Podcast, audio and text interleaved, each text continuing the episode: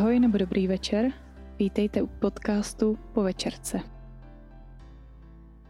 Tak na začátek bych chtěla prozradit, že natáčení podcastu Po večerce je opravdu po večerce, teda po večerce malého dítěte. A je to jedna z mála věcí, kvůli který je Juda ochoten zůstat vzhůru o něco déle než obvykle. To ještě se uvidí, jak tahle epizoda bude dlouhá a jak dlouho se nám ta večerka protáhne ale nezačínáme úplně včas natáčet. Začínáme ve chvíli, kdy bychom už jako tady končili do píjení čaje a pomalu bychom si šli čistit zuby, takže opravdu pozdě dneska to budeme muset protáhnout.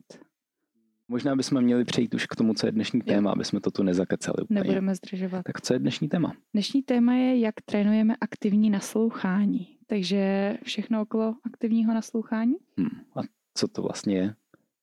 Nechceš to vysvětlit? My jsme s tím termínem začali pracovat po tom, co jsme četli od Gordona školu bez poražených. Mm-hmm. Takže ten pojem používá americký psycholog, tuším, Gordon. A já do toho zároveň dávám takový jako vhled odinut, že mě teďka táhne nenásilná komunikace, kde se tomu říká trošku jinak je to nějaké empatické naslouchání, takže souvisí to s empatí. A mm, ještě ty do toho vkládáš trošku své sledování videí o vyjednávání. No nejenom videí, my jsme tenkrát koukali spolu na masterclass, mm-hmm. ale pak jsem i četla knížku od Chrise Vose a nevím, jak se jmenuje česky, ale nikdy neudělali kompromis, myslím. Nikdy nedělali kompromis, jo. A vlastně teď, když jsme se bavili o tomhle díle, že budeme natáčet, tak jsem nad tím přemýšlela a vlastně jsem došla k tomu, že on pojmenovává něco podobného, který jakoby věc, kterou používají v tom vyjednávání. A asi to nemám zatím rozebírat. To asi uděláme hned, hned za chvilku. Mm-hmm. Ale co, co nám přijde důležitý a proč jsme vlastně to zařadili hned takhle na začátek, je, že že z mnoha úhlů pohledu je to prostě ověřená strategie, která funguje jak při výchově, jak ve škole, tak při vyjednávání s únosci, s teroristy a podobně. Takže hmm. pokud nám to nefunguje a nám to osobně často nefunguje, tak vždycky svedem spíš na to, že my to neumíme, než že by ta metoda byla, byla špatná. Jo, může být hodně věcí, co třeba nemáme trpělivost nebo to správně neformulujeme, nemáme správný postoj. Takže je to taková komplexní věc, kterou mám pocit, že se pořád učíme a proto se vlastně ten, ten, tenhle díl jmenuje Jak trénujeme. Mm-hmm. Takže kromě toho, že bychom vám rádi na začátku trošku asi přiblížili, co to aktivní naslouchání vlastně je, tak se pak zaměříme na to, jak to trénujeme, co pro to prakticky jde udělat a třeba i na to, co nám v tom brání nebo proč někdy není snadné aktivně naslouchat. Hmm.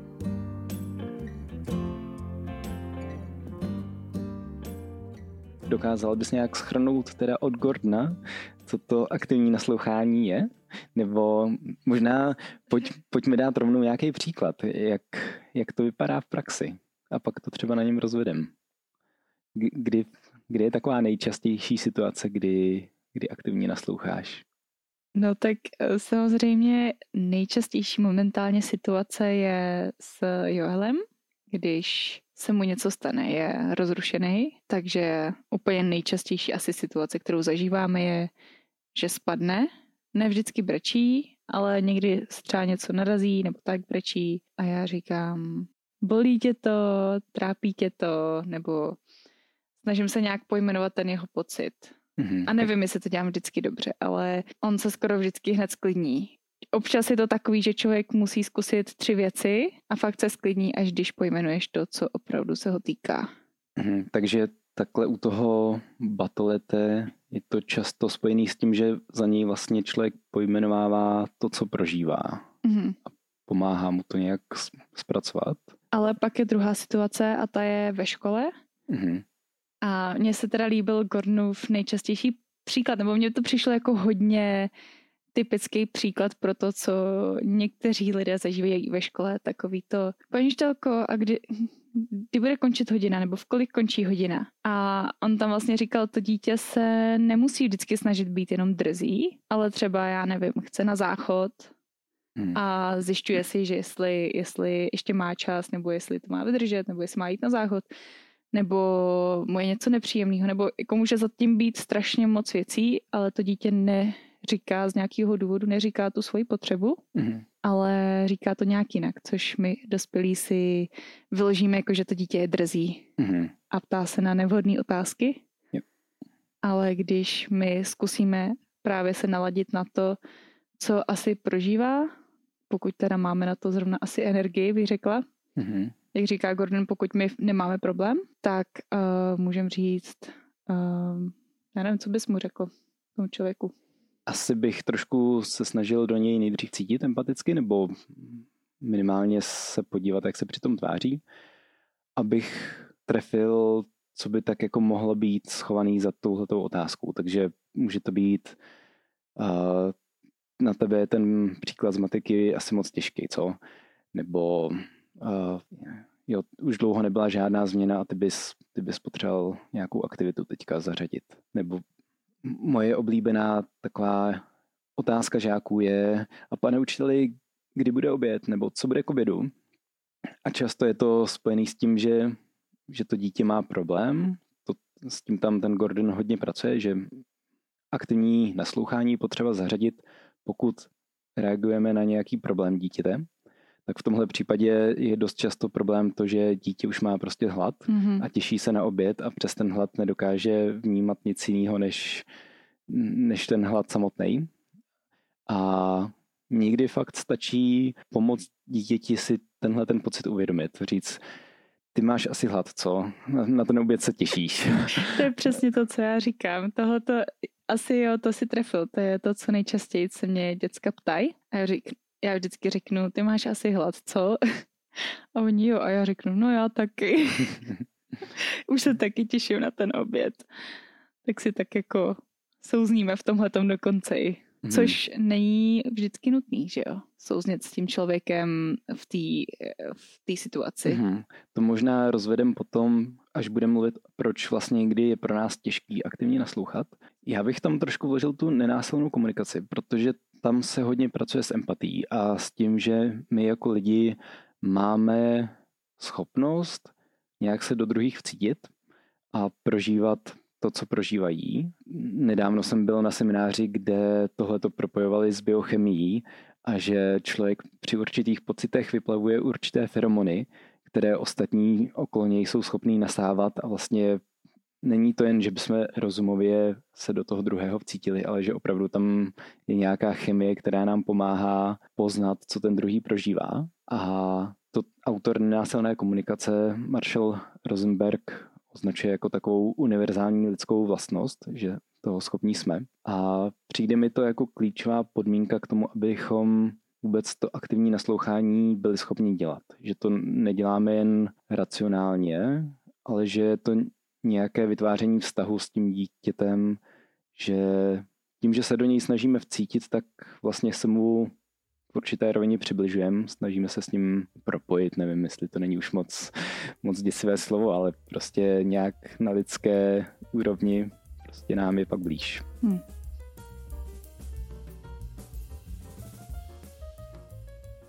My jsme trošku nakousli, že aktivní naslouchání jde využít i ve velmi krizových situacích, jako je jednání s únosci. Dokázala bys to ještě trošku rozvíst, jak tam to funguje?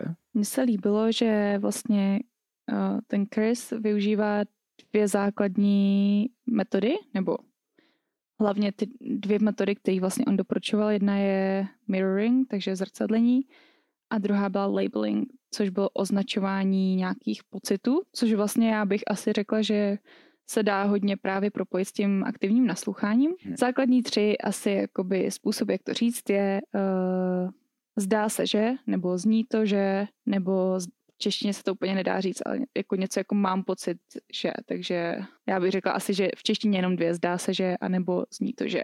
Hmm. A ty řekneš třeba, zní to, že tohle je pro tebe strašně těžké období, nebo zdá se, že um, tahle ta situace tě rozčiluje nebo jo, frustruje. Třeba. Jo. A vlastně ten člověk právě buď to rozvede, protože cítí, že ty ho slyšíš, mm-hmm. a nebo řekne ne, ale je to prostě jinak a vysvětlí to. Ale mhm. většinou to toho člověka vlastně postrčí někam dál, mm-hmm. to dál dokomunikovat. A vlastně jak to oni používají v tom vyjednávání je, že oni se snaží naladit právě na toho člověka, na toho únosce nějak, vytvořit něm důvěru a zjistit, co vlastně potřebuje, protože mm-hmm. často zjistili, že potřebuje úplně něco jiného, než to, co komunikuje. Mm-hmm. A to je úplně lidský, jako vlastně o tom tady furt mluvíme, že často jako my lidi říkáme něco jiného, než bychom opravdu potřebovali. Takže, takže tohoto se mi jako líbilo, že se to dá použít uh, v té komunikaci. No. Mm-hmm. S tím slovem potřeby jsi mi zase trošku nahrála zpátky k násilné komunikaci, kde se o tom hodně mluví a já to asi trošku zjednoduším, ale podstata je, že my lidi prožíváme často emoce kvůli různým nenaplněným potřebám. A když pomůžeme druhému člověku zpracovat jeho emoce, a pomůžeme mu je nějak popsat, tak se často dostaneme k těm samotným potřebám, které ty emoce vyvolaly a díky tomu mu je pak můžeme pomoct i nějak naplnit. Takže to mi přijde, že funguje i u, u těch dětí, že, že často se přes jejich problémovou otázku nebo přes jejich nežádoucí jednání dostaneme až k tomu, co je skutečně jádrem toho jejich problému, ta jejich potřeba, kterou nemají uspokojenou. Mm-hmm. A často i tím, že pojmenujeme to, co prožívají, oni to často neumějí vlastně říct, tak jim pomůžeme zpracovat to, co prožívají. To zase psal ten můj oblíbený Španěl, mm-hmm. že vlastně jak předejít traumatu u dětí je, že si to všechno popíšeme a ono se jim to emocionální spojí s tím racionálním a tím pádem se jim to líp zpracuje. A mm-hmm. nezůstane to jenom v tom emocionálním, ale těmi slovy se to vlastně v tom mozku zpracuje jako víc racionální o, zážitek. Mm-hmm. Možná by bylo fajn přejít k tomu, jak teda to aktivní naslouchání trénujeme, nebo co děláme pro to, abychom se v, to, v, něm, v něm zlepšovali. A když bych, když bych začal, tak pro mě úplně nejzásadnější metoda je, že se zpětně vracím k různým situacím, kdy vím, že jsem nereagoval empaticky, kdy vím, že jsem tomu druhému nenaslouchal a zkouším se do toho zpětně vcítit, zkouším si pojmenovat ty pocity, který druhý prožíval a zkouším si vymýšlet, jak bych reagoval, abych v příští situaci byl už o něco připravenější. Tak to, to pomáhá mě trošku. To dělám taky, teda hlavně s těma situacemi ve škole. Mm-hmm. A pak to bude, to bude znít trošku blbě, ale já strašně ráda sleduju rodiče s dětma na hřišti. jako hřiště není úplně moje oblíbené místo, protože velká koncentrace maminek a dětí, nebo maminek, tatínku a dětí mě trošku děsí. Na jednom velká koncentrace tady mhm. těch lidí na jednom místě, ale ráda tam chodím, protože jo, tam rád chodí a protože ráda právě sleduju, co dělají, jak vychovávají nebo jak reagují a vím, že to je úplně jenom malý útržek a může to být úplně jinak, než co dělají doma, ale můžu takhle prostě sledovat u cizích lidí, jak reagují. A občas tím, že Joel je hodně malý, takže k mnoha situacím jsme se ještě nedostali. Takže mi to dává jako čas přemýšlet vlastně, jak bych mohla reagovat já, hmm. jak bych chtěla reagovat já, ideální, že um, scénář. A no, tak nějak si to jako v klidu v hlavě srovnávat. Ale co jsem si vzpomněla ještě, už nevím, kde to bylo, a ty si jednou nějak si hledal slova pro vyjádření pocitů nebo emocí? Mm-hmm. To, když doporučím knížku Nenásilná komunikace, řeč života, tak tam jsou krásné seznamy různých jak pocitů, které máme, když máme naplněné potřeby, tak pocitů, které máme, když ty potřeby nejsou, nejsou naplněné. Ve shodě s nenásilnou komunikací jsem se vyhnul tomu, že bych to rozlišoval na dobré a špatné pocity, protože Rosenberg říká, to obojí jako jsou důležité pocity, nemůžeme říct, že jsou špatné. Ale no, zpátky k tomu v té knižce prostě seznám všech možných emocí, které je fajn si projít a trošku si rozšířit slovní zásobu. To mi přijde super, protože já právě mám pak někdy ve škole problém, že to chci nějak pojmenovat, ale zaseknu se na dvou slovech, který pořád opakuju a vlastně to ani dobře nevystihu, nebo chci právě, jsem v té situaci často jako chci zareagovat Aha. aktivním nasloucháním, ale nevím vůbec, co bych tomu člověku měla říct. Jo, takže máš pocit, že jsi často v situacích, kdy ty emoce jakoby cítíš, ale nedokážeš pro ně najít správný slovo. Jo, no. Aha, to, to znám taky. Jako i když mám ty kartičky, i když třeba si jako občas vzpomenu na nějaké hezké slovo pro emoci, tak stejně to člověk nemá úplně zafixovaný. Stejně je dobrý se k tomu průběžně vracet a připomínat si ty emoce, které úplně nejsou v našem slovníku. Jo, a jako já si myslím, že o tom to v ničem je, že se učíme a že je to nějaký vývoj, že to člověk nedělá hned dokonale, nic neděláme dokonale, ale no, chceme to trénovat. Mm-hmm. Vím, že jsou k tomu i různé aplikace na mobily, že si člověk může stáhnout kartičky s, s emocema a průběžně si to projíždět a, a rozšířovat si slovní zásobu, což mi přijde super, ale nějak jsem se ještě k tomu nedostal si to stáhnout, nebo byl tam nějaký technický problém, jestli to funguje na starších verzích Androidu nebo tak. To mi připomíná tu situaci, co se zahlídlo jednou na ulici. Nevím, jestli jsi to tady říkal s tím pubertákem a jeho mamkou. To byla situace, kdy jsem se vracel ze školy a kousek za mnou šla nějaká očividně rozčilená maminka se svým tak 13-14 letým synem a vyjadřovala svou frustraci z toho, že svému synovi nerozumí slovy vy mladí byste si měli udělat nějakou aplikaci na mobil, která by nám dávala návod, jak, jak s váma komunikovat. A ten kluk tak jako se podíval, proč na mobil. A tam možná někde bylo jádro problému, protože mu matka vyčetla, no vždyť pořád na něm jste, neděláte nic jiného, nic jiného v ruce nedržíte. A takováhle, takovéhle zdůvodnění toho kluka samozřejmě naštvalo, protože pokud to o někomu řeknete, že nedělá nic jiného, než že drží v ruce mobil, tak, tak jednak asi neříkáte úplnou pravdu a jednak to prostě ten druhý vyloží jako útok a nikam už moc dál ta konverzace hm, jako konstruktivně nepokračovala, ale v něčem to bylo zajímavá myšlenka, jakože mít aplikaci, která by nám právě pomáhala s komunikací. Když trošku opustím jenom mobilní telefony, tak ehm, to nemusí nutně být aplikace, ale vím, že řada lidí si píše na kartičky začátky vět, jak reagovat.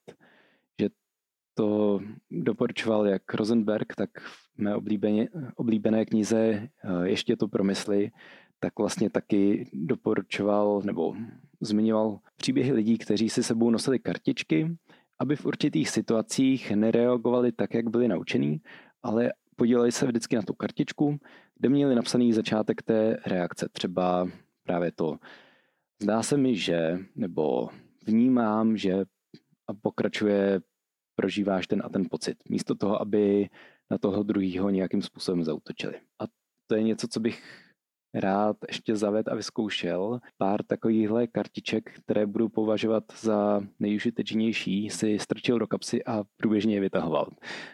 Zvlášť třeba, kdy mi to nejde, je v komunikaci s kolegy, takže na pedagogické rady si říkám, jestli nenosit takovéhle kartičky, kde bych už měl ten začátek, jak zareagovat, když nějaký kolega řekne úplnou pitomost a mě to prostě nedá a pustím se do toho se vší vervou a řeknu mu, že to takhle jako není a, a tak dále. No prostě, abych i třeba na pedagogických radách mohl reagovat empatičtěji a méně te, ty druhé válcovat.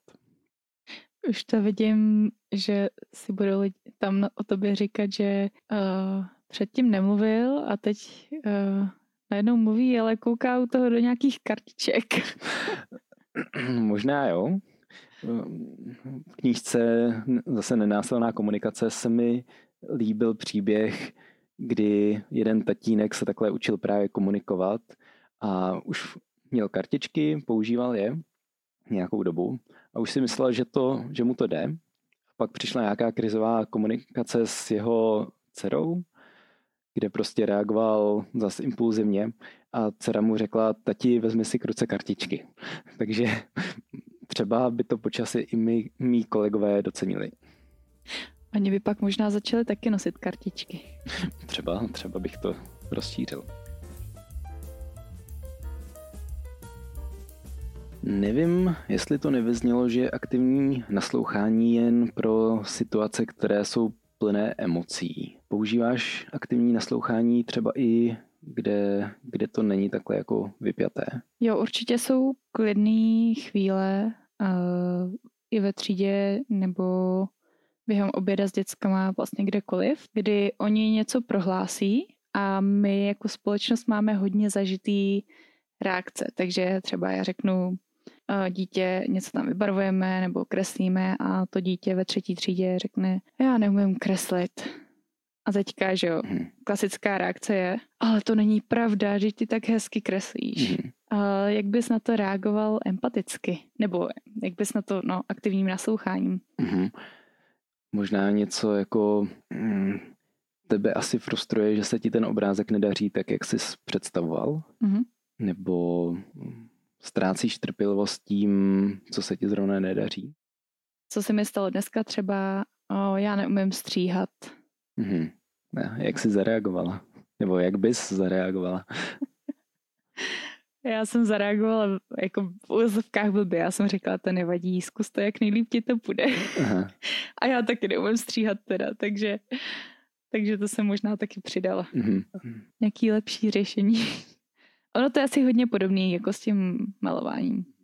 Co je vlastně na reakci to nevadí, nebo tak to zkus znova, co tam, co tam je špatně, nebo proč, proč to aktivní naslouchání je lepší? Já to třeba si nemyslím, že to je úplně špatně v tu situaci, ve které to bylo, ale myslím si, že bychom se třeba víc jako s tím žákem propojili nebo poznali, nebo že bych třeba zjistila, že zatím je ještě něco jiného než to stříhání. Mm-hmm.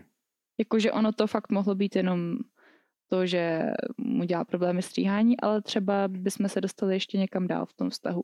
Mm-hmm. A možná by člověk se pak dobral k tomu, proč to, to dítě vlastně říká. No jo, proč to říká nahlas, no. Že někdy zatím může být nějaká jako zklamání z rodiny, nebo že to říká někdo mm-hmm. nějaký rodič nebo sourozenec. Ještě mám takovou jednu hodně častou situaci a to je, že mý žáci přijdou do třídy a zeptají se, jestli půjdeme na iPady. Mm-hmm. Už někteří vědí, že se mě na to nemají ptát jako na první věc, mm-hmm. když vejdou do třídy, že to je nevhodný. Ale co třeba tam, co bys řekl? Asi emoce schovaná zatím je, nebo potřeba, možná lépe řečeno potřeba, kterou bych tam cítili, že chtějí mít nějakou zábavu, chtějí mít, mm, dělat něco, co je baví. A asi bych reagoval na tohle. Jakože vy byste asi rádi dělali něco zábavného, nebo mám, mám pocit, že, že byste se neradi teďka nudili, nebo že by rádi byste dělali něco, co, co vás vtáhne, co bude akční, co, co bude třeba trošku hravý. A asi bych pak poslal, počkal, jak oni budou reagovat což jsme možná nezdůraznili a trošku to chci vypíchnout, je, že aktivní naslouchání je fajn, protože to toho druhého může vypíchnout k tomu reagovat. A že pak je hrozně důležitý z toho aktivního naslouchání přejít do toho, že skutečně nasloucháme tomu, co ten druhý říká, abychom se nezasekli jen na tom, že jo, teď jsem super, teď jsem skvěle popsal nějakou emoci, aktivně jsem naslouchal, ale vlastně přestali pak dál pak dál naslouchat. Vyloženě naslouchat, že jo? protože mm. je to naslouchání, takže to pojmenování té emoce je jenom začátek. Začátek nějaký konverzace, což není třeba tolik teda s naším batoletem, ale právě s těmi žáky tam to může otevřít úplně skvělou chvíli, kdy se dozvíme něco, nebo mm. kdy přijdeme právě na jádro toho problému. Jo. A zároveň někdy si myslím, že jsou situace, kdy není potřeba složitě vymýšlet aktivní naslouchání nebo empatickou reakci. A to tam Gordon ve škole bez poražených taky hezky říká, že někdy stačí takzvané terapeutické hm, kdy prostě jen nějakým citoslovcem vyjádříme, že, že tomu druhému nasloucháme. A to často žákovi podle mě stačí k tomu, aby dál pokračoval v tom vysvětlovat, co vlastně, co vlastně prožívá. Proč si myslíš, že je to pro lidi tak nepřirozený? I třeba jenom to hm. Pro některý třeba jo, ale hmm. proč je to pro nás tak nepřirozený nechat toho člověka dál mluvit hmm. a skáčeme mu do toho s vlastníma věcma? Jo. Myslím si, že zásadní problém je, že často chcem tomu druhému pomoct a dát nějaký řešení. A to si myslím, že je často problém zvlášť nás učitelů, protože učitelé jsou jako velmi dobří ve vymýšlení řešení všech možných situací a často by to i za toho druhého vymyslel líp a to jim vlastně brání tomu druhému skutečně naslouchat, protože už mají v hlavě, co by mu mohli poradit. Tak to bych viděl jako takový jeden z hlavních důvodů. Co bys to měla ty? Určitě právě hledání toho řešení, protože si myslíme, že ten člověk nám to říká, protože to potřebuje řešit a mně to přijde vtipný, protože tady to se říká, že ženy potřebují naslouchání a muži vždycky hledají řešení. Mm-hmm. Ale přijde mi, že v mnoha situacích, minimálně teda, když jde o dítě a mm-hmm. dospělého, tak ten dospělý má pocit, že je vždycky potřeba nějaký řešení. Mm-hmm. A že se nějak snažíme zefektivňovat ten čas, možná, mm a tím pádem eh, rychle skáčeme k řešení. Nebo, nebo i se možná rádi posloucháme a chceme být slyšeni mm-hmm. a místo toho, aby jsme naslouchali, tak už přemýšlíme, co vlastně na to řekneme. Jo, jo. A pak vlastně úplně neslyšíme, co ten člověk říká. První krok je asi skutečně začít naslouchat, nedávat tam nějaké řešení, ale vnímat toho druhého člověka ale myslím si, že ani pak není úplně jednoduchý nějak empaticky reagovat. A to už jsme tu nakousli, že, že člověku často prostě scházejí slova, kterými by popsal, co ten druhý prožívá. Takže tam mi přijde důležitý to nacvičování, to jako snažit si to zpětně pojmenovávat, snažit se nacházet k tomu ty nejvýstižnější slova, který by, který by se děli, protože pak člověk nebude tak často narážet na nějakou nedostatečnost v tom najít správnou větu, najít správné vyjádření. A máš ještě nějaký důvody, proč, co nám vlastně jako brání v tom aktivním naslouchání? No, jeden jsem si uvědomil, když jsem přemýšlel nad obsahem, obsahem téhle epizody a když jsem nějak si reflektoval, proč vlastně často nenaslouchám. A došel jsem k tomu, že empatická reakce nebo aktivní naslouchání, tím, že buduje vztah, tak v něčem uh, je to náročný v tom, že tomu druhému se musím otevřít, že, že už to není někdo cizí, ale že najednou do něj trošku vidím, on vidí do mě. A zjistil jsem, že ne u všech lidí si ten vztah vlastně chci budovat, že od některých lidí možná si chci zachovávat trošku odstup a to by mi ta empatická reakce kazila. Stejně jako někteří lidi si zachovávají odstup tím, že eh, se radši drží vykání, i když by nemuseli, tak mi došlo, že v něčem to mám podobný v tom, jak na druhé reaguju. Že když zareaguju, nevím, racionálním řešením nebo radou, tak to není tak osobní a tak vztahový, jako když, když jim poskytnu empatickou reakci. A když přistoupím na to, že ta druhá strana je taky člověk, se kterým nějak jako můžu se snažit být na jedné, na jedné vlně.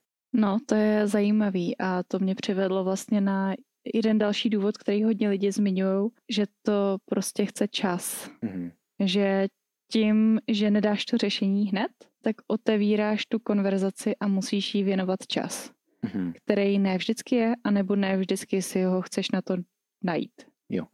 A zároveň si myslím, že nemusíme mít ambice úplně na všechny reagovat vždycky empaticky a vždycky nějakým aktivním nasloucháním, protože máme určitou kapacitu toho, kolik emocí ostatních lidí jsme schopni snést a že někdy prostě nemáme tuhle tu kapacitu. A to mě vede k další věci, která nám často brání, je, že, že my sami nemáme to v sobě tak srovnaný, abychom zrovna v tu situaci byli schopni empatii poskytovat. Že prostě nás ta situace rozčílí natolik, že jsme to my, kdo by potřeboval nějakou empatickou reakci nebo by potřeboval, aby mu ostatní naslouchali. A pokud se nám tohle nedostává a nejsme schopní nějakými metodami si, nevím jak to říct, vyrovnat svou vnitřní rovnováhu, tak dokud se s tou situací nesrovnáme sami, tak těžko můžeme někomu jako dobře naslouchat. Hmm. Když my máme problém, tak nemůžeme řešit problém někoho jiného v tu přesně. chvíli. Takže tam spíš pak naučit se pracovat sám se sebou, se svými emocemi, nějak... Aktivně naslouchat sám sobě? No, aktivně naslouchat sám sobě, protože to, to si myslím, že je často taky dobrý první krok. Vůbec... Umět si pojmenovat své emoce. Vůbec sám sobě si to umět pojmenovat a připustit si, že nějaké emoce prožívám a že to vlastně nemusí být úplně špatně a trošku zkoumat, co za těma emocema je zapotřeby. To je jako něco, co se učím, učím vlastně až teď, protože no, není mi to vlastní. Mně se líbilo, Gordon vlastně zmiňoval nějaký slovo, to možná trošku odboču, který, jak to bylo, že jsem naštvaný, že to je neurčitá mm-hmm. emoce, že to ano. nemáme používat. Ano, že, že to je nějaká taková sekundární emoce nebo pojmenování sekundární toho, co vlastně prožíváme. A to je to častý, co bychom normálně ano. použili, že jo? Ano. Tím, že nám chybí dovednost to pojmenovávat správně, tak místo toho, abych řekl, ale měl jsem strašný strach, že z té houpačky spadneš, tak řeknu, že mě to naštvalo, nebo mm-hmm. naštvalo mě, že jsi mě neposlech a jako nesle si hned. Jo, a v tady tom kontrastu je to naštvalo prostě strašně neurčitý. Mm. A, a ta druhá strana vlastně neví, proč co? jsem naštvaný, co, co mě naštvalo. Mm. Často jako nevidí do mý hlavy, takže nemá šanci často poznat, co, co k tomu vedlo. A pokud to nejsem schopen poznat ani já sám, tak jako jak to očekávat od té druhé strany. Jak, když já si nedokážu pojmenovat, že za mým naštváním byl, byl strach nebo unava, unava nebo hlad. hlad, třeba cokoliv, tak, tak to těžko můžu čekat od někoho jiného. Hmm.